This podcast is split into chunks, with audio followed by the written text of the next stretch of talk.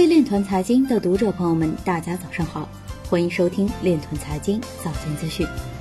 今天是2019年11月2日，星期六，农历乙亥年10月初六。首先，让我们聚焦今日财经。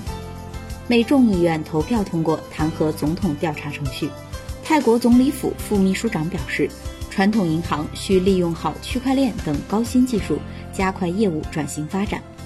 中国社会科学院徐慎宁表示，积极推进区块链与经济社会融合发展。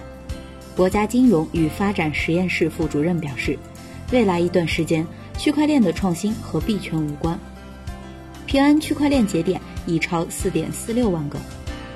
彭博表示，目前加密期货交易量占加密市场现货交易价值的近50%。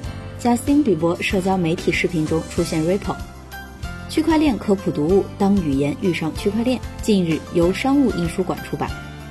黄磊表示， 5G 商用有助于加快区块链等相关技术的整合及发展。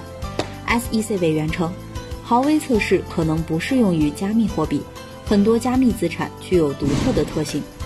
今日财经就到这里，下面我们来聊一聊关于区块链的那些事儿。据《新京报》消息，10月31日，中央财经大学法学院教授、博士生导师邓建鹏发文《区块链监管立法不妨以链治链》文章，表示金融领域是区块链应用的一个重要区域。当前，虚拟货币的法律定位模糊，负面影响了监管政策。在未来，监管者或许可以鼓励一些有条件的地方政府开展 ICO 监管沙盒园，通过地方相关专业机构备案、审核及沙盒测试。在证券法中，募集资金的小额豁免一直是学者提倡的证券法修改方案。为规范 ICO 融资活动，可将 ICO 发行具有证券性质的代币及所谓的 STO 纳入证券法监管范围，同时扩大法律上关于证券的范围和概念。